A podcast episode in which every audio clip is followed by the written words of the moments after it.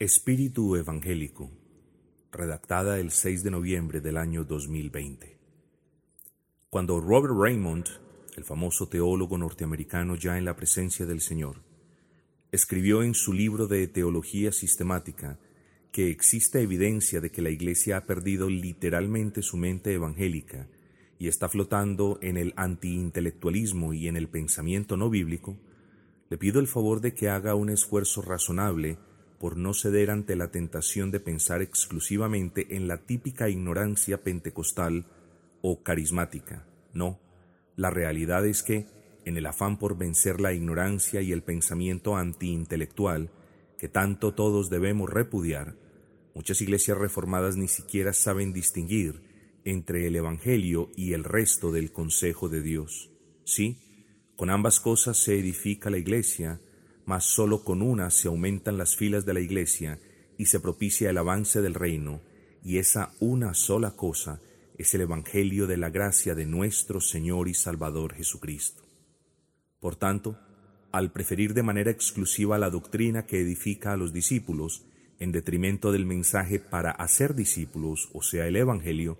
muchas iglesias se están convirtiendo más en seminarios y centros de especialización dogmática que en casas de refugio y esperanza para aquellos pecadores necesitados del Evangelio. Y la verdad sea dicha, una iglesia debe ser ambas cosas a la vez. Si el amable lector no está seguro, tómese la molestia de estudiar cómo era la predicación en tiempos de los reformadores y de los puritanos. De este modo, el señor Raymond acierta al decir que se está perdiendo la mente evangélica pues con mente evangélica él no hace referencia exclusiva al dogma evangélico, sino también al distintivo de toda iglesia evangélica de proclamar el Evangelio. Qué extraño.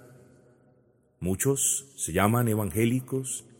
y muchos dicen pertenecer a iglesias evangélicas y dicen tener una cosmovisión evangélica y anhelan influenciar su entorno social, entre otras cosas, pero unas, en el mejor de los casos, no proclaman el Evangelio, mientras que otras, en el peor, ni siquiera conocen la diferencia entre proclamar el Evangelio y enseñar otras partes del consejo de Dios. ¿Acaso dichas iglesias estarán orando para que el Señor engrose sus filas con aquellos que han de ser salvos, a la vez que son las mismas que no proclaman el Evangelio, que es el mensaje de buenas nuevas con el poder de obrar salvación en los perdidos? Así que, si antes reinaba la ignorancia doctrinal, Ahora parece que reina un frío intelectualismo confesional, carente de todo vestigio de aquel buen espíritu evangelístico que ha caracterizado las iglesias reformadas a lo largo de la historia.